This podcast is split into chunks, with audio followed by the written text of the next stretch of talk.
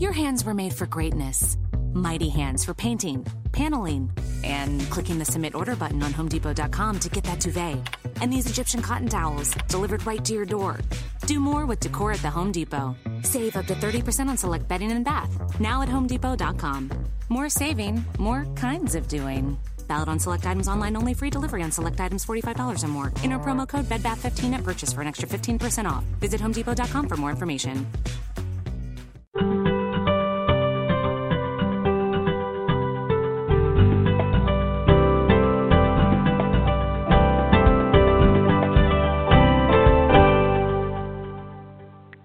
Welcome, everyone, to Creating a Family. Talk about infertility and adoption. Today, it's a topic that I'm really excited about. It's techniques that in, can increase your odds of success with IVF. Kind of like what's happening in the field that's new, and uh, and of course, that will increase your chances of getting pregnant.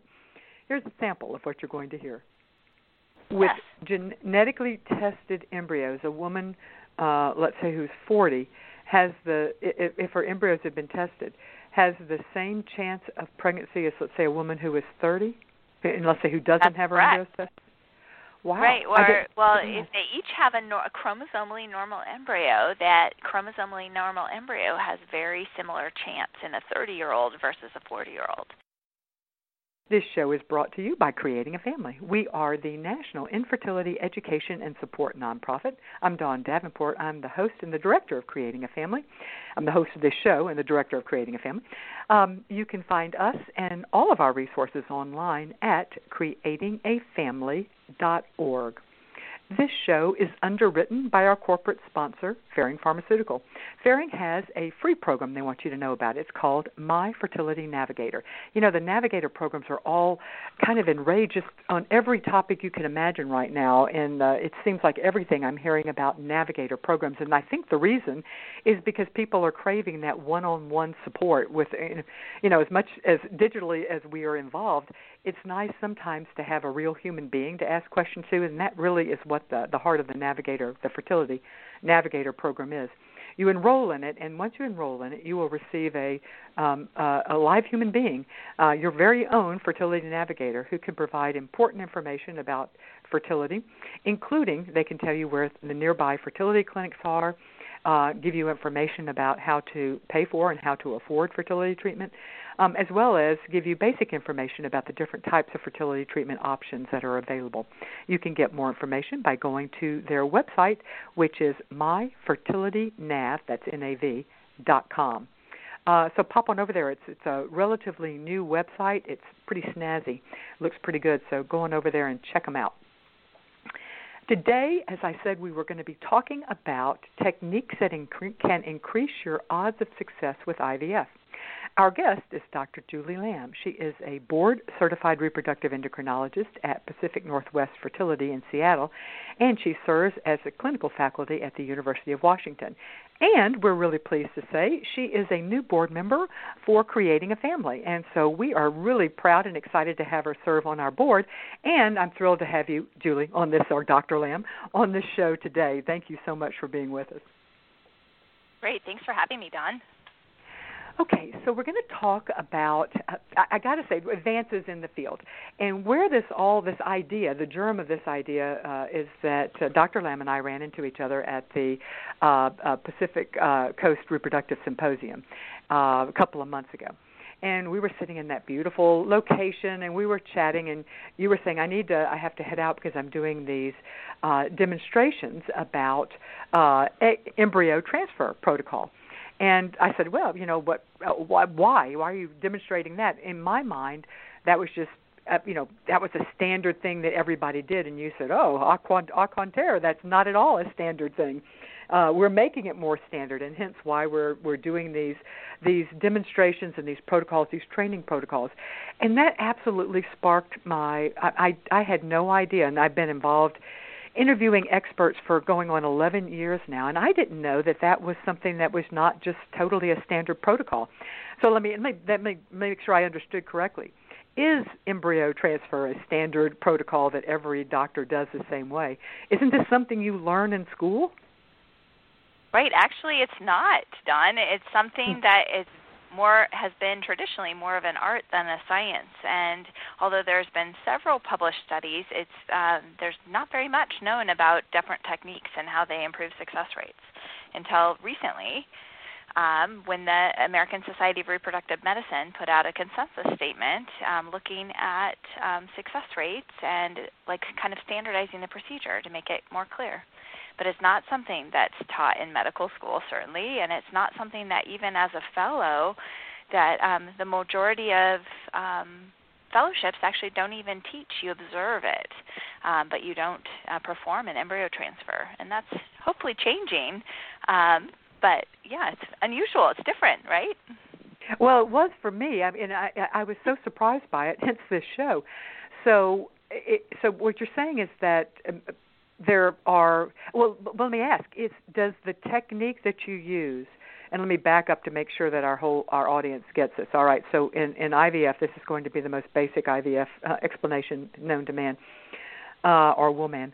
Uh, so the, you go through an egg retrieval. The uh, eggs are are mixed uh, with the sperm, usually in a petri dish, and at that point they grow for anywhere from three to five to six days, and then uh, usually one, perhaps two embryos are going to be transferred either at that moment, um, back at that day five or six, back into the patient, or they're frozen and then thawed and uh, and at some point in the future transferred back in. So what we're talking about is the point where the embryo is taken from either its frozen straw or from the petri dish and put back into the woman's uterus with the expectation, hope uh, that it will implant and grow for nine months and, and become a baby. Um, so, are there can, is there evidence to say that the different type of technique you might use would result uh, increase or decrease your odds of getting success? Is there is there is there research on that? Yes, actually there is. So that um, how you do the technique and whether it's performed under ultrasound guidance, there is some evidence that those kinds of things um, improve outcomes. Does it matter where, where in the uterus you ah. eject the uh, the the embryo? I mean, how far into the uterus you go? Yeah. Yeah, the goal is the middle third, but even that hadn't been well described previously until recently. Interesting. So now they know that okay, you're you're aiming for the middle third, and you're uh, I would assume ultrasound assist would be preferred. I'm guessing. Uh, right. Is it? Right. Yeah. Yeah. Yeah, it's been shown to increase success rates. So ultrasound guidance is now part of it, and you know, not avoiding any trauma to the cervix or any bleeding, and not touching the top of the uterus. All those little small nuances or points. Um, there's evidence to make it more successful. So having that written down somewhere where new physicians and even physicians that have been doing it for years can reference and learn from and try to do it more consistently to give their patients the best outcome. Certainly, every physician wants their patient to have the best possible outcome. Absolutely, and what you were doing at the PCRS conference was our symposium was training uh, new doctors coming in, those who were, had fellowships in reproductive endocrinology. Weren't you training them there? Yes, yeah, that's correct. Actually, we were holding a seminar for anyone that wanted to um, to practice the technique on simulator models, and um, yeah, you didn't have to just be in training. Often, seasoned physicians come and you know perfect their technique. Sure. So, from a patient standpoint, I'm going to guess that few patients have ever thought about this, and uh, is this something that that uh, a patient, from a patient standpoint, what should they ask, or should they, um, when they're choosing a uh, a clinic? Um, specifically around embryo transfer, that's a yeah, good question. Yeah, yeah, yeah. Yeah, um, yeah. So I think if your doctor, if your physician is a board certified reproductive endocrinologist, then they often have this information or have access to this information through the American Society of Reproductive Medicine. And um, one question is just asking, you know, how many of these have you performed, and what are the success rates when you perform this procedure, eh, given somebody my age and um, all of those things are pretty well delineated, and the doctor will be able to tell you that. You know, if someone just does several of these a year, that's not the person you necessarily want to see. Um, well, or if they have that, a very low success rate in right. your age group.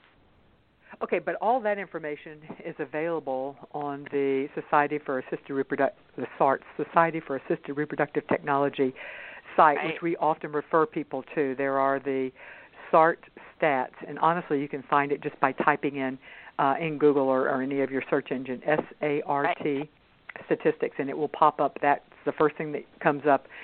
And you can uh, check your clinic out, and it will tell you specific information, not about embryo transfer protocol or techniques, but it right. will give you the uh, number of patients in your age category and the success rate. So that information, you so you can. So I guess what you're saying is that it's uh, safe to assume that the people who are uh, doing the best transfer protocols are going to have a higher success rate. So, from a patient standpoint, you don't need to ask about their transfer protocol. You just need to look at the success rates. Is that a fair that's uh, summary? Yeah, that's okay. a fair assessment.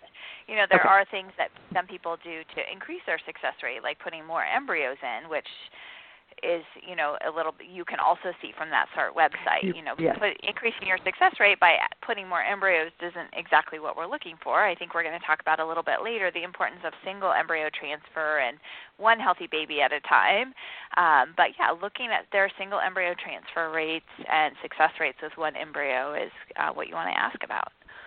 Well that let's go ahead and, and talk about that because certainly one of the, and I'm using air quotes around the world, uh, the word advancement, but because uh, I don't know if this is actually, this wasn't what I was initially thinking about when when we were thinking, when you and I were thinking about the show, but one advancement is the significant push by the reproductive endocrinology field uh, towards single embryo transfer, and that is a, a bandwagon that uh, Creating a Family jumped on at the very beginning and has been singing that song, to mix my metaphors, uh, for a very long time. So let's talk a little about the single embryo transfer. And you alluded to a question that, that I had. I've been trying to follow over the years what the uh, w- that we know that we want to reduce multiple births because uh, of the health risks uh, to the babies and the health risk to the pregnancy itself, as well as to the woman.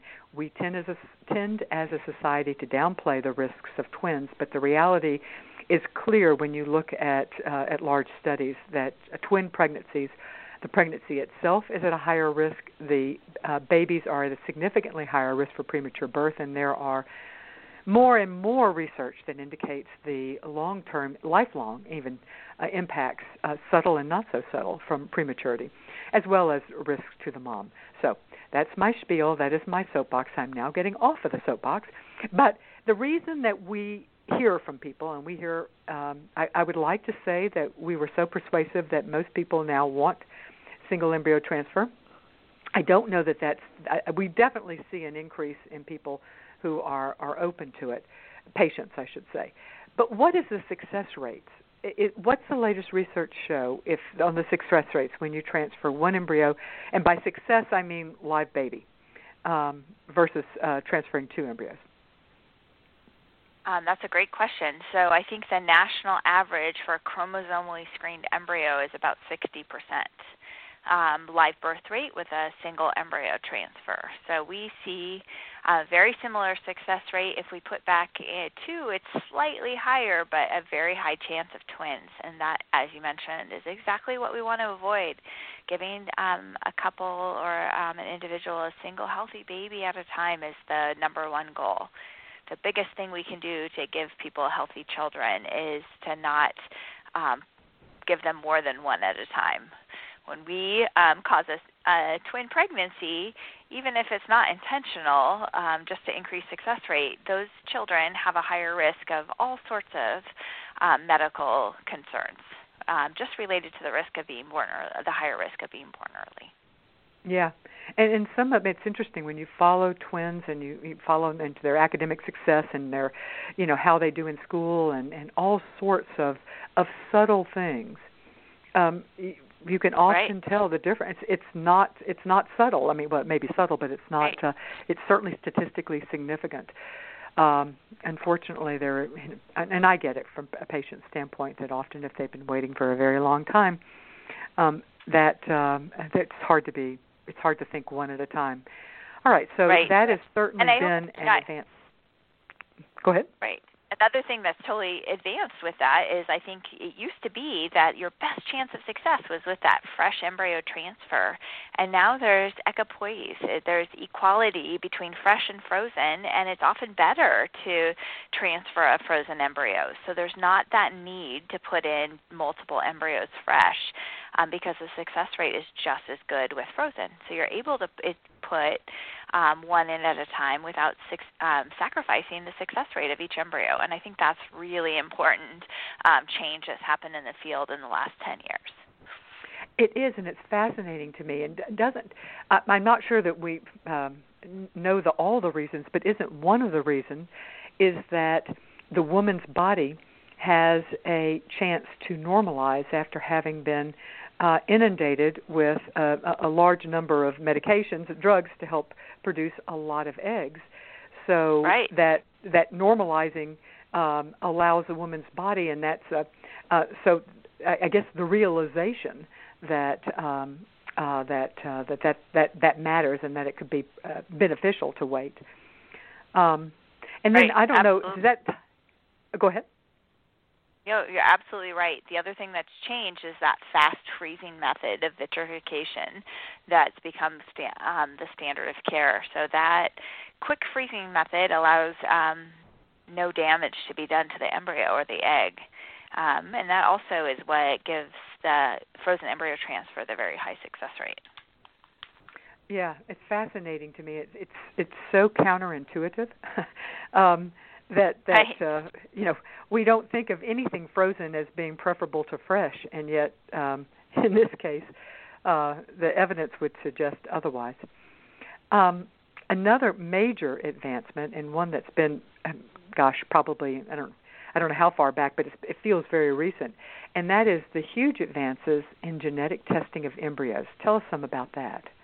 Right. Yeah, that's a great question. So now um, or for the last few years or decade, we've been able to take a few cells of the embryo that become the placenta and test them for their genetic um, complement of chromosomes. So counting that chromosome number is what allows us to give the high success rates with a single embryo. So it used to be that we needed to rely on the body to do that testing.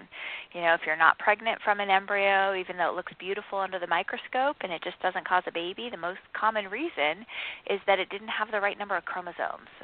Um, so being able to check that is what allows us to give that really high success rate and avoid things like miscarriage or negative pregnancy tests or um, babies that have problems. Um, so that ultimately has given the success rate, even you know at 38 or 40, makes it similar to someone who's in their 20s once you have a normal chromosome embryo, which is really exciting. Oh, okay. Say that again. Now you're saying that uh, with gen- let me repeat to make sure I got it. Uh, With yes. genetically tested embryos, a woman, uh, let's say who's 40, has the if, if her embryos have been tested, has the same chance of pregnancy as let's say a woman who is 30, and let's say who doesn't That's have her correct. embryos tested. Wow. Right. Or well, if they each have a, nor- a chromosomally normal embryo, that chromosomally normal embryo has very similar chance in a 30-year-old versus a 40-year-old. So as we age, that's the component um, that becomes abnormal. So we're born with all those eggs, and as we age, the percentage of abnormal eggs increases. So screening, especially with advancing age, screening for that correct chromosomal complement is what allows us to give success rates um, from single embryo transfers to mothers of advanced reproductive age. It's very exciting. it is very exciting. I guess keeping in mind that as you age, the the odds of getting a genetically normal embryo decrease uh, as you age. Correct. So Correct. yeah, so I mean, there's uh, Yeah. yeah, But- and but keeping in mind that there's find one. a cost. yeah, if you can Yeah. find one, right? Yeah, and depending Yep, on, so after a certain age, right? Right. Um, so and not that, allowing the body to do the testing takes some of the stress off of your body and allows, you know, us to tell in the lab which one is most likely to make a baby. Yeah, your body and your mind and your soul and everything else, right? Right. Yeah. Right. Yeah. Exactly. it may it takes less emotional energy when it kind of happens outside of you and when you're not having to wait those two weeks to find out if you're pregnant and if there's not normal ones you can do another cycle and it, you know you're not wondering what's wrong with your body that it didn't implant so from yeah. um, a patient care perspective i found that it's um, you know it's much easier to have a conversation with a patient about embryos, then why you know why am I not pregnant from those beautiful embryos? It can look perfect under the microscope, and we mm-hmm. can put it back in, and it still feels like it's somehow the one you know it still feels very personal and like your fault if you're not pregnant. Even though I can say, you know, statistically, you know, your embryo was untested, it's most likely that the embryo was abnormal it's still very, you know, of course, it's very hard on women to not be pregnant. So having that externalized and outside the body and say, hey, you know, your embryos are beautiful. We just didn't find a normal one this month. Let's try again. It's a lot easier to try again when you know the reason. Um, you know the reason. Well, you know, and it also is decreasing the odds of a baby of, of a, an embryo growing into a fetus and ultimately a baby with birth defects as well. Right. Um, right. You know, the body doesn't always uh, uh, is not always a good you know testing from you know some significant birth defects. Um, so that's yeah that's a uh, genetic testing of embryos has been and gosh, it just feels to me like it's honestly I can remember when this we started this show way back 11 years ago uh, that it was. Uh, none of this was even i mean it was it just seems almost humorous as to how we tried to, to do genetic testing then um so it feels like it's right. been so recent. Maybe it isn't, but it sure feels that way. Right. Right. And it's just improved so much over the last few years. It's really exciting. Yeah, it is. It's one of the more exciting things. Let me pause to remind everybody that you are listening to Creating a Family. We are talking today with Dr. Julie Lamb about uh, techniques that can increase your odds of success with IVF I wanted to take a moment to remind you that this show, as well as all the resources produced by Creating a Family, could not happen without the generous support of our partners. One of those partners is Reproductive Medicine Associates of New York. They are one of the largest fertility practices in the state of New York and one of the biggest in the country. By combining the latest innovations in reproductive science with compassionate and customized treatment plans, RMA of New York is able to provide the best possible care. All right, Dr. Lamb. Uh, we've ta- we're talking about advances, and we've talked about uh, something as mundane as how you transfer, although it's really not mundane, but uh, embryos, uh, uh, and something as esoteric as as uh, moving towards the uh, uh, single embryo transfer, and then uh, something that's absolutely uh, seems so far out there, which is genetic testing of embryos. Although now genetic testing doesn't seem that far out there.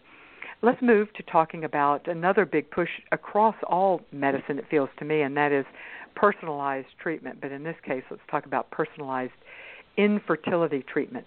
What are some ways that uh, that uh, the reproductive endocrinologist can assess the woman or the man, but in this case, it's going to be usually the woman uh, who is there and what her individual needs are. Uh, embryo testing is certainly one of them. Um, what are some other things that uh, that ways that infertility treatment can now be personalized for that that specific woman? Yeah, that's a great question, Dawn. Um, so there's some really you know simple things, just sitting down with your physician and telling your story and looking at the details of your menstrual cycle and your history and you know all of those um, reproductive history questions really make the plan personalized to the individual, um, and I think that's a really important conversation. But there's some um, more things um, in the last few years that um, really personalize um, medicine to the individual, and the examples of those are, um, or a specific example is the endometrial receptivity assay, which actually looks at the gene expression in a woman's uterus to find out if it's um, susceptible to the embryo at the right time. Um, which has been a really exciting thing in personalized medicine and reproductive health care. And is that the same thing as the window of implantation? That that period of time when when your uterus is uh, most receptive to implantation, is is that uh, is does the ERA help determine the when that time is? Yes, yes, um, yes. That's a good question. It's mainly specifically for IVF and embryo transfer. It doesn't necessarily um, help you if you're trying individually on your own or with an insemination. Um, but it does mm-hmm. help in some patients, you know, in a very specific po- um, patient population that's having implantation failure. There's the mm-hmm. potential that it helps us understand, you know, the genes that are expressed in that uterus and whether it's ready for an embryo. And the way we adjust that gene expression is by changing the timing of the progesterone administration. So um, oh. Seems like a relatively simple thing, but it's pretty amazing science. It's like your own little DNA footprint. Um, looking at that before we put an embryo back.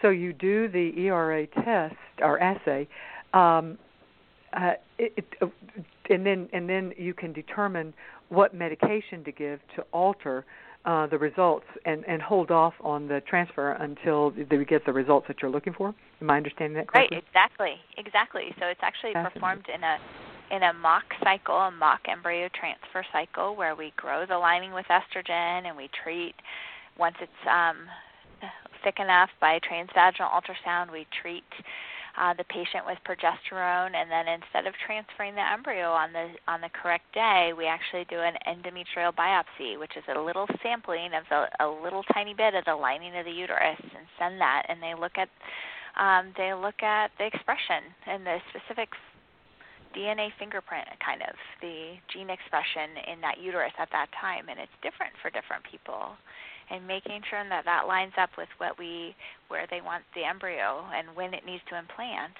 um, is important in some patient populations. So. It, and and um, is this something that you do uh, typically with all patients, or those patients who have had implantation failures?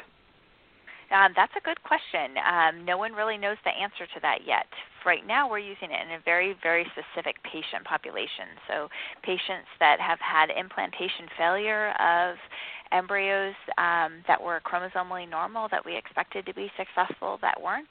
The, those patients are um, the best candidates for the current patients that we're talking to about this technique.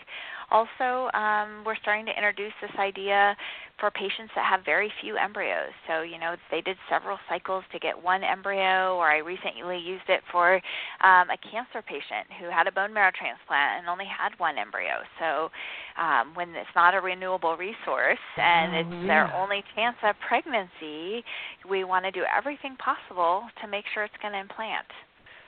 Um, but yeah. right now, I'm not. Um, I'm personally am not using it for every patient, but I think there are some doctors that are at least talking to every patient about it. Um, so knowledge is power. Like when patients ask about it, we talk about it. We give patients resources, um, and it won't be long before we are talking to every patient about things like this. And and you don't know what's next. Like how are we going to um, mm-hmm. personalize medicine even further in fertility? It's really exciting time. Yeah, yeah, exactly. And then, of course, that begs the question: Is insurance paying for it? If you were fortunate enough to have right. insurance, right? Um, right. Some and, of them are. Uh, um, oh, good. Some of uh, or will reimburse the patient for the test. Um, but oftentimes, you know, just the cycle medications are so cost prohibitive, and no one wants to wait two months to do another test, and all those oh. play into the decision making process too. It, yeah. You know, it's not it's a pretty invasive test to go into the uterus and sample part of the lining. We try to make it sound pretty gentle, but no one wants to have that done either. Um, so you know, yeah, it's a, a conversation, point. and it's yeah. very individualized to the patient about um, about whether it's right for them. So yeah, definitely talk to your doctor about what your options are for testing and and you know the pros and cons of these kinds of testing for you. Okay, that, yeah, that's fascinating. You know, there's a. I have always been fascinated by the idea of the culture medium that we use to grow the embryos, and I really don't know the answer to the question I'm getting ready to ask. Has there has there been advances in what medium we use? It seems like it is such a fundamentally important uh, thing that we're doing, and and and I've just is, have there been advances in the last say five years in what the type of medium that we use and the culture and and and uh, or whether you change it or how you do it how do you you know right. stick them in a petri dish and right. just let them grow or do you do something different or what Yes. Uh, well, an embryologist would probably be able to answer that question more precisely than I would. But from a physician point of view, it's something that has been um, a big part of the process for many years. And it used to be very proprietary, and um, people wouldn't share their protocols. And now there's pretty standardized medias, and they're um, available commercially. And those are constantly being tweaked for the best success rate. And you're right. Um, some are changed, and we call that sequential media. Um, and some uh, medias you keep the egg and em- or the embryo in throughout that five day, six day culture process. Um, and so that as far as I know, there haven't been any huge uh, revelations in the last few years. The best way to kind of ask about that is to ask about like blast formation rate and um, in your clinic and what what mm-hmm. do they see for your age group and there's a lot you know the standard deviation is wide and it certainly how the embryo develops can be very personal um, and very individual but that the average gives you a little bit of an idea about what the success rates are with culturing the embryos and the lab you're right is a very important piece of all this and choosing mm-hmm. the right media is an important decision, and that's usually made um, by the physician and the embryologist as a you know as a team. Yeah, I I, I think that. Uh, um, we tend to not think as as much about the embryology lab and the embryologist and and that end of things um and maybe it's just because of the way my brain works but i'm fascinated by it so i always i think as patients as general often don't focus on that because they're not interacting with the embryologist or the tech, right the people they're in, in, in you know they're focusing on the doctor because that's whom they're they are talking with but um, and there's been an I don't know if this is considered an advancement because it's relatively new. We did a show on it. I think it was last year uh, with Dr. Kevin Doody, but it's in vivo uh, maturation, in vivo culture. Uh, you want to explain that just kind of briefly, and then we'll refer people back to that show because we talked about it for an hour. But uh, yeah, yeah, that's a great topic. So basically, um, the human body or the woman's ovary contains a kind of a purse or a collection of immature eggs. And the best way we have to get them out is to mature them inside the woman's body and to take them out and to fertilize them in the lab. They need to be mature.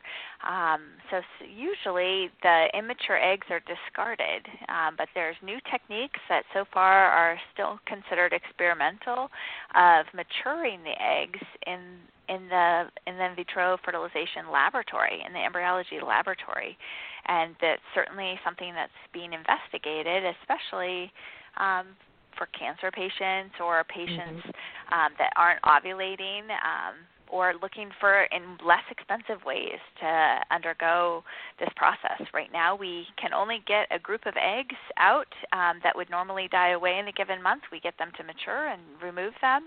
Um, but if there is a more efficient way, often women have hundreds of eggs left, if not thousands. And if we could get more of those, then we're more likely to find what we're looking for in a single cycle and make the process more efficient. So I think that's some of the goals of those in vitro maturation studies. Yeah, I uh, think very yeah. few clinics clinically currently. Right. And then there is the uh, uh, another uh, technique aligned with this, if I understand it correctly, and and um, where the rather than allowing the embryo to uh, once the, the the sperm and the egg have joined and uh, and uh, but they allow the embryo uh, they place the embryo back into the vaginal cavity and allow rather than a petri dish uh, with the right. idea that that's a more um, and again I'm using air quotes here natural uh, environment. Although honestly, it, it, the vaginal cavity is different from the fallopian tubes, which is where that would right. normally. But I, I suppose it's closer, um, and that's another technique uh, that's um, I think some I think some clinics are actually utilizing now with some patients. Right. Right. Yes. Yeah. I don't um, don't think it's very common, but yes, there are a smattering of clinics throughout the U.S. that are are looking at those options. Yeah, looking at the options, and that one in particular uh, is is known to um, uh, suppo- that, that one of the goals is to uh, save money.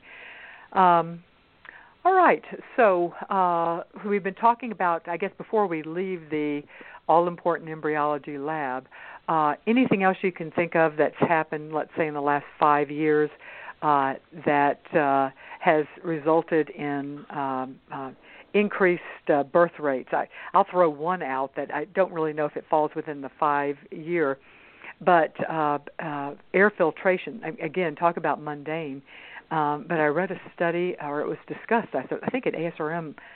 It feels like quite a few years ago, but perhaps within the five-year window, of of, of uh, different successes for labs that uh, use certain types of air filtration.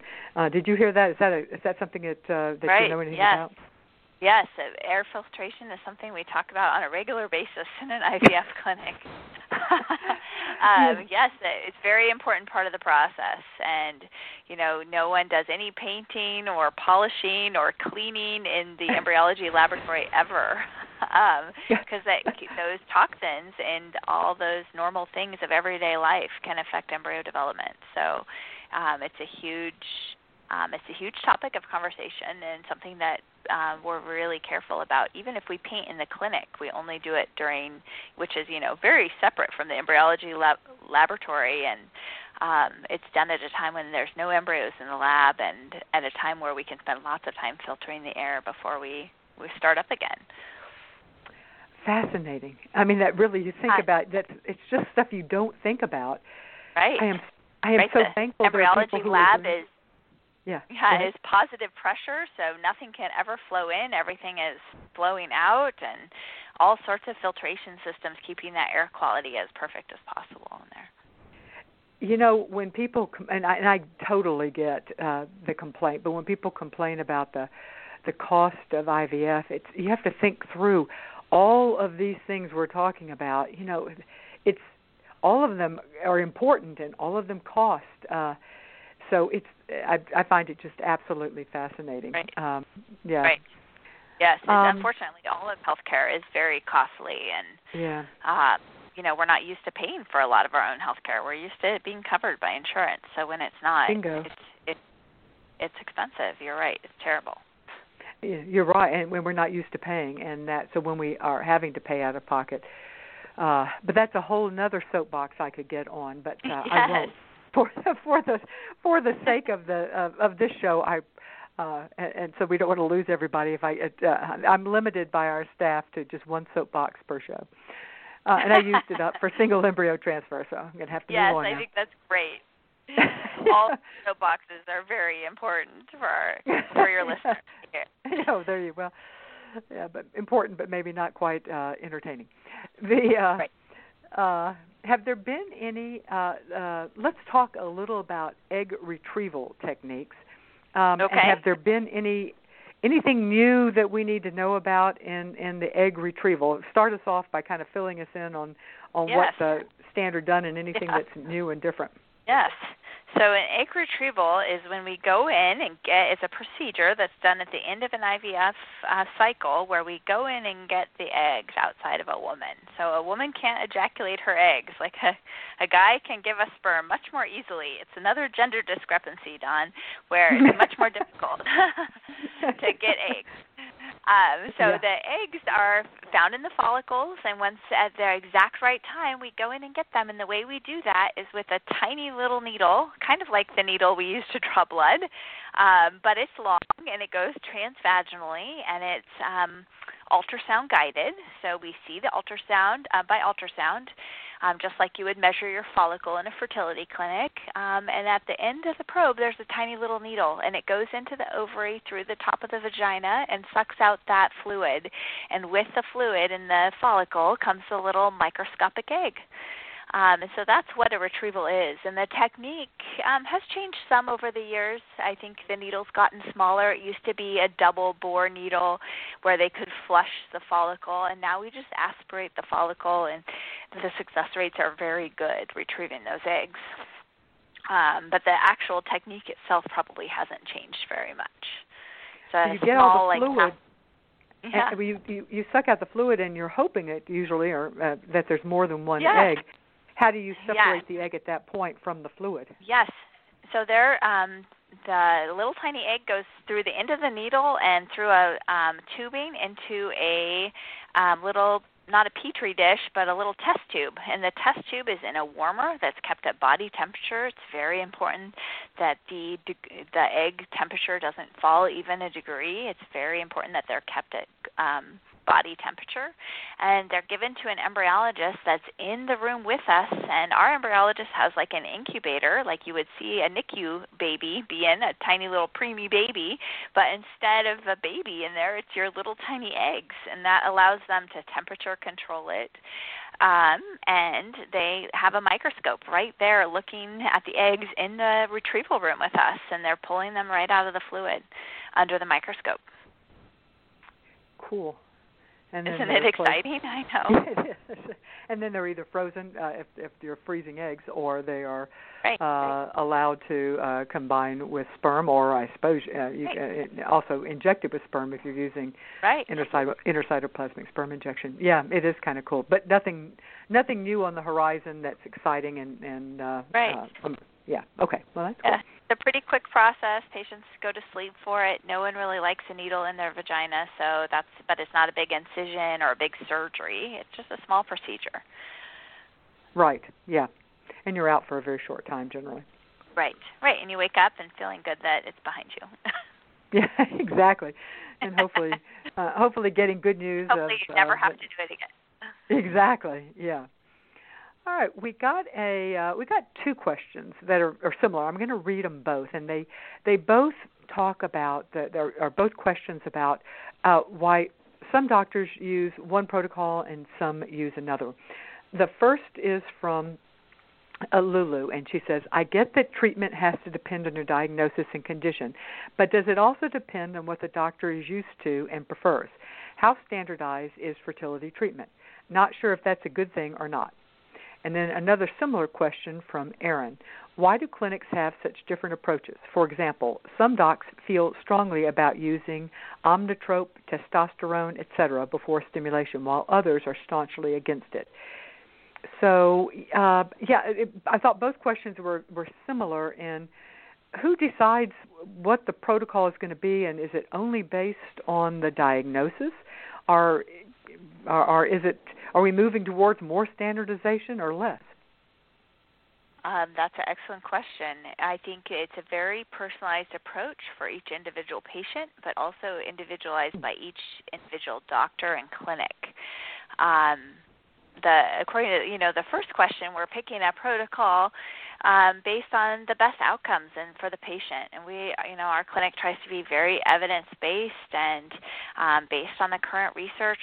We don't want patients paying a lot, uh, you know, toward the second question about, you know, adding kind of alternative therapies such as growth hormone um, or testosterone. There's some alternatives that um, are controversial, I guess is a good way to put it. And some doctors feel like they definitely see a different success rate when they use that, and other doctors feel like there's not enough evidence um, for that specific treatment, and that, that you know each of these medication is expensive and uh, really expensive, and some of them have specifically the testosterone some untoward side effects. Mm-hmm. Um, that um, can be really bothersome. So, without um, an evidence that it's improving outcomes, being live birth rates or number of eggs, um, a lot of us feel like it's not in the best interest of the patient to give give them. But that being said, I mean, a lot of us are open to conversation, and if a patient really wants to try a kind of an alternative therapy, I'm definitely in, um, interested in hearing their thoughts and having it be a discussion and a conversation um, about the pros and cons and what might be best for that patient. So it goes back to just really personalizing the medical treatment um, and the medical care and and same thing with the protocols. So the specific protocol is very patient dependent, um, but you're right, it's also very clinic dependent, and they. Um, but basically, each protocol is doing the same thing, Dawn. It's growing the eggs inside the woman's body. And we put a lot of weight on the protocol and the differences in protocols, but pretty much your ovaries do what they want to do. And we try to tweak a lot of things, and sometimes it doesn't make any difference. Well, yeah, and and your body gives us read, what it wants to give us. Yeah, yeah. Uh, and as I read um, the questions, as I was thinking of those questions, it, I'd like to, you. You said you know the uh, your clinic focuses on evidence based, and it makes me think in terms of that's why we send people to send patients to look at the the SART stats right. because they are then you can compare because as a patient you don't most of us don't have the medical knowledge even if we've studied this right. Uh, right. don't have the medical knowledge of being able to say i think i should be having uh slightly more progesterone or slightly less or right. i really think i need that's beyond us i mean you have gone to boatloads years of school I mean, way more school than than I want to go to, and uh, to learn this. And so it's not up to. I don't want to question it, but that's where the stats come in because they're not going to lie. Right. I mean, so if, if right.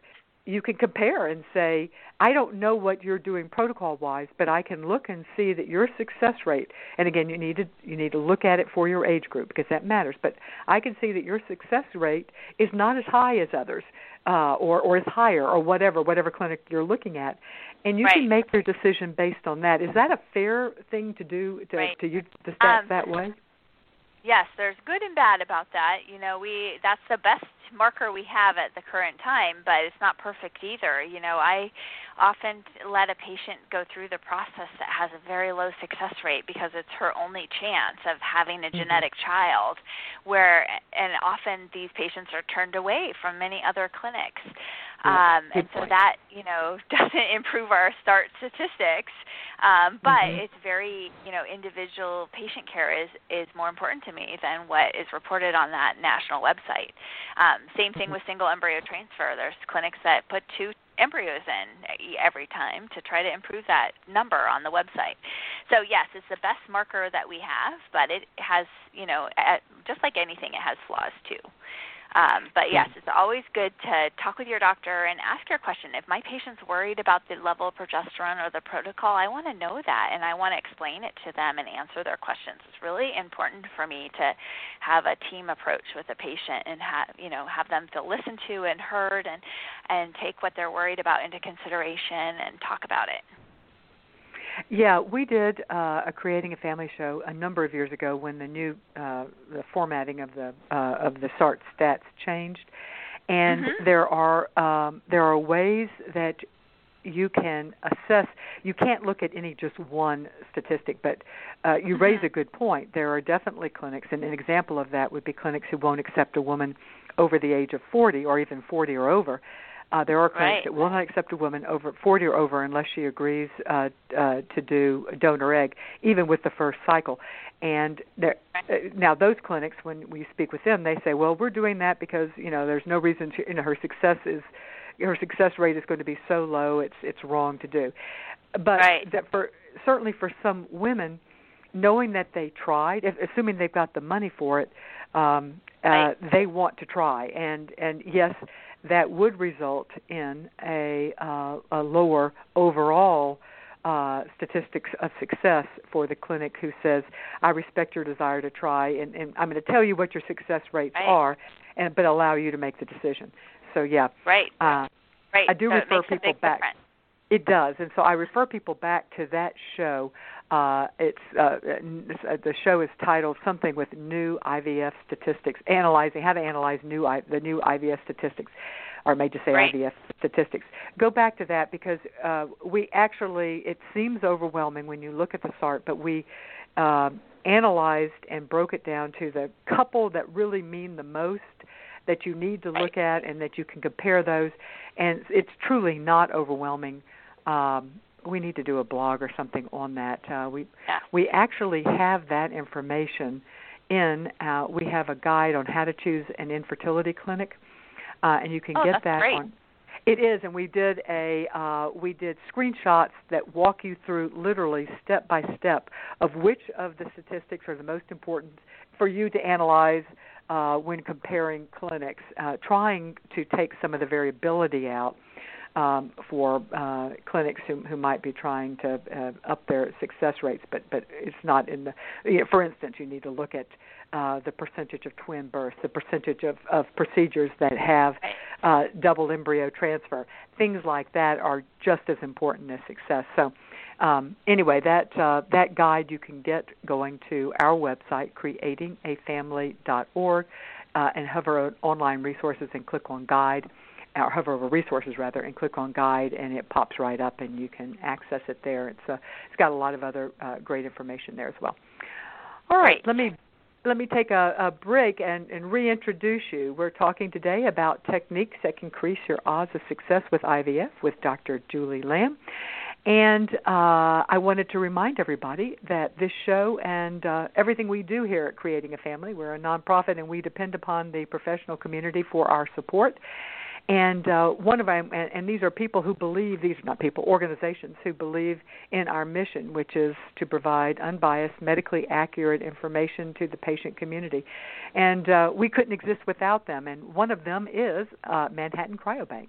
They are dedicated to helping clients have healthy babies by analyzing a client's DNA in combination with the DNA of prospective sperm donors.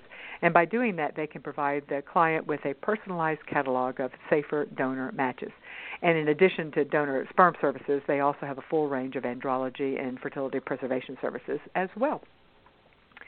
All right, um, we got a couple of questions that I'm going to kind of uh, lump together, and I'm I'm glad we got these because this is what people, our patients, are actually wondering about, because we hear it a lot in our support group. Uh, the first one I'll read is from Tanya. She says, "I begin injections at the end of the month. Is there anything I should do or know during that time? Also, I will have four weeks between egg removal and transfer. Anything I should know and do during that waiting period? Yeah, yeah, so that's a great question. So, certainly taking care of yourself like you're pregnant during that time of growing the eggs and preparing your body for transfer. So, you know, eating health healthy foods, lots of fruits and vegetables, avoiding toxins, avoiding things like processed foods, um, and you know not not drinking and not smoking and taking your prenatal vitamin. All of those things make your body um, as perfect as possible um, for getting ready for a transfer. But one important thing that I think we often forget is just taking really good care of ourselves. So building up your emotional energy in case it doesn't work, and um, you know to make the process more. Um, it's never going to be easy, but more tolerable when you take good care of yourself and pay attention to your emotional and physical needs um, with what, whatever way you can, whether it's going to yoga or doing some mindful meditation or getting enough sleep and eating the right foods. All of those um, increase your um, ability to handle the process and tolerate the outcome and keep trying because each individual egg and embryo has a good chance and um, being in the right place to um, get ready for that improves your odds and improves your ability to keep trying. Yeah, and I would throw in uh, if you're partnered, uh, have a date night with your partner, uh, uh-huh. and and it, go out for a girls' night Bye. out. Uh, you know, cultivate your friendships. Uh, don't stop living your life. Uh, right. So we we so often do stop living our life when we're right. so focused on one thing, which is an important thing to focus on. But enjoying your life in between can give you the emotional reserves uh, to to stay the course and make it through the uh, through the process because not every transfer is right. going to be successful and you don't want to be so worn out that you're not able that you we're, we're certainly focused here on the, uh, creating a family on reducing the dropout rate and that's and that is such a uh, uh, the we did a show uh, was it last week or week before with the author of a it's a really popular book. I think it's one of the New York Times bestsellers. It's called Mommy Burnout, and there was something fascinating. Now she was talking about parenthood, but it, she talked about the importance of female friendships. It was aimed at mothers, so she was focusing on on females, and about the amount of research that exists uh, about how important friendships are in uh, for, for coping. You know, for just general mental health. Um, so having read that book, it's certainly up. It's number one yes. in my head about you know focusing on that. Yes it's so easily easy to become isolated when you're going through fertility care and i think that's one of the things i encourage patients the most is surround yourself with people that support you and and can help you through this um, at the end of the yeah. day you need those relationships. And at the you know hopefully you're when by the completion of your fertility treatment you have a a family and a baby. But even if you don't you have to have a good marriage and a good sex life and friendships and mm-hmm. all those and like who you are. And so working on that along the way is so important. It is. It is. And also as you point out often overlooked. Yeah because we become obsessed right. quite frankly. Yeah. All right. Yeah, then we have a, it is a lot. It's a lot to. Um, a lot. It's hard to do self care um, right. in the midst of all of this. Um, we have a question from Erin. Is there anything I can do to improve my egg quality? She doesn't tell us where she is in the process, so I don't know the answer to that. Um, so the, there's not a lot you can do to improve egg quality. It's based on age, really. Um, but there's a book can, am I allowed to say a name of a book? Sure, absolutely. I think it's Please called um, um, it's about the egg or starts with the egg, and that book um, I can't even tell you the author, but it just really systematically goes through evidence based approach based on research of one patient's journey uh, through the process and what she did to try to improve her egg quality. And it goes through kind of the toxins in her life she eliminated with facial products and cleaning products and household products. And um, and then some evidence-based approach to supplements like CoQ10 and what she did and feels like um, increased her egg quality. Um, so there's certainly some flaws with that kind of approach is that you know when a study's published that found a difference and maybe an improvement in pregnancy rates, um, it's published. But when a study doesn't find results, there it's not mm-hmm. published. So there's some bias in what's published, and then we you know collect all the published studies and say these make a difference. But um, but usually I, I try to encourage people that it doesn't is not keeping you from getting pregnant. All those things in your life, it's good to clean that up and to pay attention. But oftentimes you, you know, you get all that information, it's a little overwhelming. So it's important to know it's not the cause of your infertility, but I totally agree when we're doing everything possible to improve our chances of success with this with this process, then we do look at those things that might have an impact on egg quality. And the title of that book is It Starts with the Egg how the science of egg quality can help you get pregnant naturally, prevent miscarriage, and improve your odds in IVF. And the author is Rebecca Fett. Um, it was published in 2014, so four years ago. Uh, but I would think um, there's probably been some studies that have come out in the right. in the interim, but um, that's only four years ago, so that's not uh, that's right. not not very long. Um, it's an yeah. excellent book. It's actually very good, and I've read it several times, and I have patients that really like it. I do have patients that you know get a little overwhelmed when reading it. It's a lot of information. Uh, but when you're looking specifically on like what are all the things that people try to do to increase egg quality, that's a great resource. Okay, yeah, no, I'm glad I uh, I'm glad you told me about it. Yeah, we'll have that and we'll add that to our yeah. uh, and great suggested. question. Thanks for asking. Yeah, thank you, Erin, for asking. Um, so, what in the past uh, when we've discussed this, uh, it's with other experts. It's the advances always felt like advances in in the treatment of infertility always felt like they were more successful, more focused on younger women rather than older women. Um, now, genetic testing is certainly we talked about that at the beginning. That certainly has uh, altered the uh, the odds for older women what as, as far as is is it all is genetic testing really the whole ball of wax as far as success for uh, by older with let's say 38 or up um, or is the are we not seeing the increase in, in pregnancy rates um, in that age group? Has that remained rather stubbornly low or are they increasing? Um, yes so certainly the the success rates are increasing in that in that advanced reproductive age success group um, we certainly see that population growing with the national statistics. You know, when we just looked at all those population statistics that came out, big article in the New York Times that birth rates are falling, and the only group that it's increasing in is at age 40 to 44. um, and mm-hmm. I don't think necessarily that's advancements um, in egg quality or better egg quality with older. It's just more of us trying at advanced reproductive mm-hmm. age and more of us having support and resources to try and genetic testing um, and insurance coverage, and then all of us just you know delaying pregnancy while we pursue mm-hmm. pursue the right partner or pursue a degree or or complete things mm-hmm. in our career. So it, certainly mm-hmm. those reproductive years. Um, are changing a little bit and we you know it's very common 50% of women over 40 need some kind of assistance getting pregnant. Um, so that that all impacts and plays a role in in the higher success rates in those age groups that we've seen in the last few years. Mhm yeah when i um was just listening to a podcast and i wanted to jump through the uh um the uh the the guest was saying that uh, the success rates are so large now that that really our biological clock is no longer uh, relevant that you, that you could postpone. Ah. And I thought, I know. I thought no. I think her point.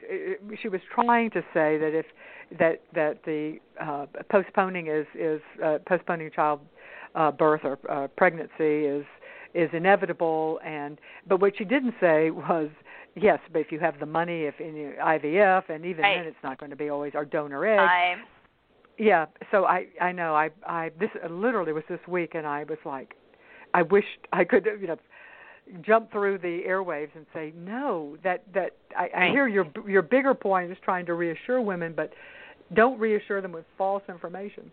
Um right. the biological i think it's really important yeah, to learn about your biological clock, to learn about your fertility. Certainly, egg freezing isn't right for everybody, but it's an option.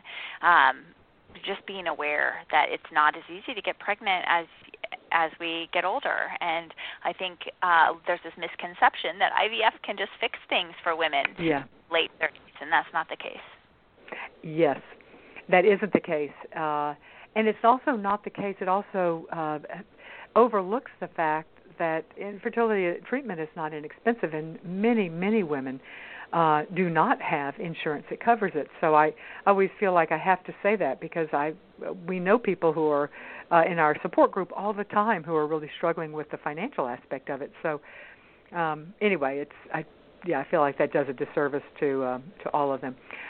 Well, right. Dr. Julie Lamb, more thank about you so education. oh yeah, exactly. More, but you know that right. surprised me more that education. somebody. I'm trying to remember. Yeah, I really think we're making progress in that area, though. I really do. Uh, right. You, you don't hear people say that that much anymore, um, or maybe I just want to believe that we're making progress. yes. yeah, that, that's possible as well. Well, Dr. Julie Lamb, thank you so much for being on the Creating a Family show today. I have thoroughly enjoyed. I always thoroughly enjoy talking with you. And uh, again, uh, thank you. Uh, I know that uh, there's going to be people who want to reach out to you to get more information, and you can. Uh, Pacific Northwest Fertility is where Dr. Uh, Lamb practices, and that website is pnwfertility.com. pnwfertility.com. Keep in mind that the information given in this interview is general advice. To understand how it applies to your specific situation, you need to work with your infertility professional. Thank you guys for being here, and I will see you all next week. Right now at the Home Depot, you'll save up to 35% off appliance special buys, like a GE Appliances top load washer and dryer pair with deep clean and deep rinse options, a reliable heavy duty agitator, and four precise water levels. Just 478 each. Wash, dry, save, repeat. Today is the day for doing. With Spring Black Friday savings now at the Home Depot. More saving, more doing. U.S. only while supplies last. Gas dryer extra. See store for details. Valid through April 17th. Come to the Home Depot this month and you'll learn a thing or two. Actually, three, with three free do it yourself workshops. Learn how to design and care for your container garden by selecting the best soil and aesthetically arranging your plants. Learn how to install tile flooring, even how to keep your outdoor deck and patio space in the best shape possible. See, it's never too late to learn something new. Register today at homedepot.com slash workshops for a do-it-yourself workshop near you. Only at the Home Depot. More saving, more doing.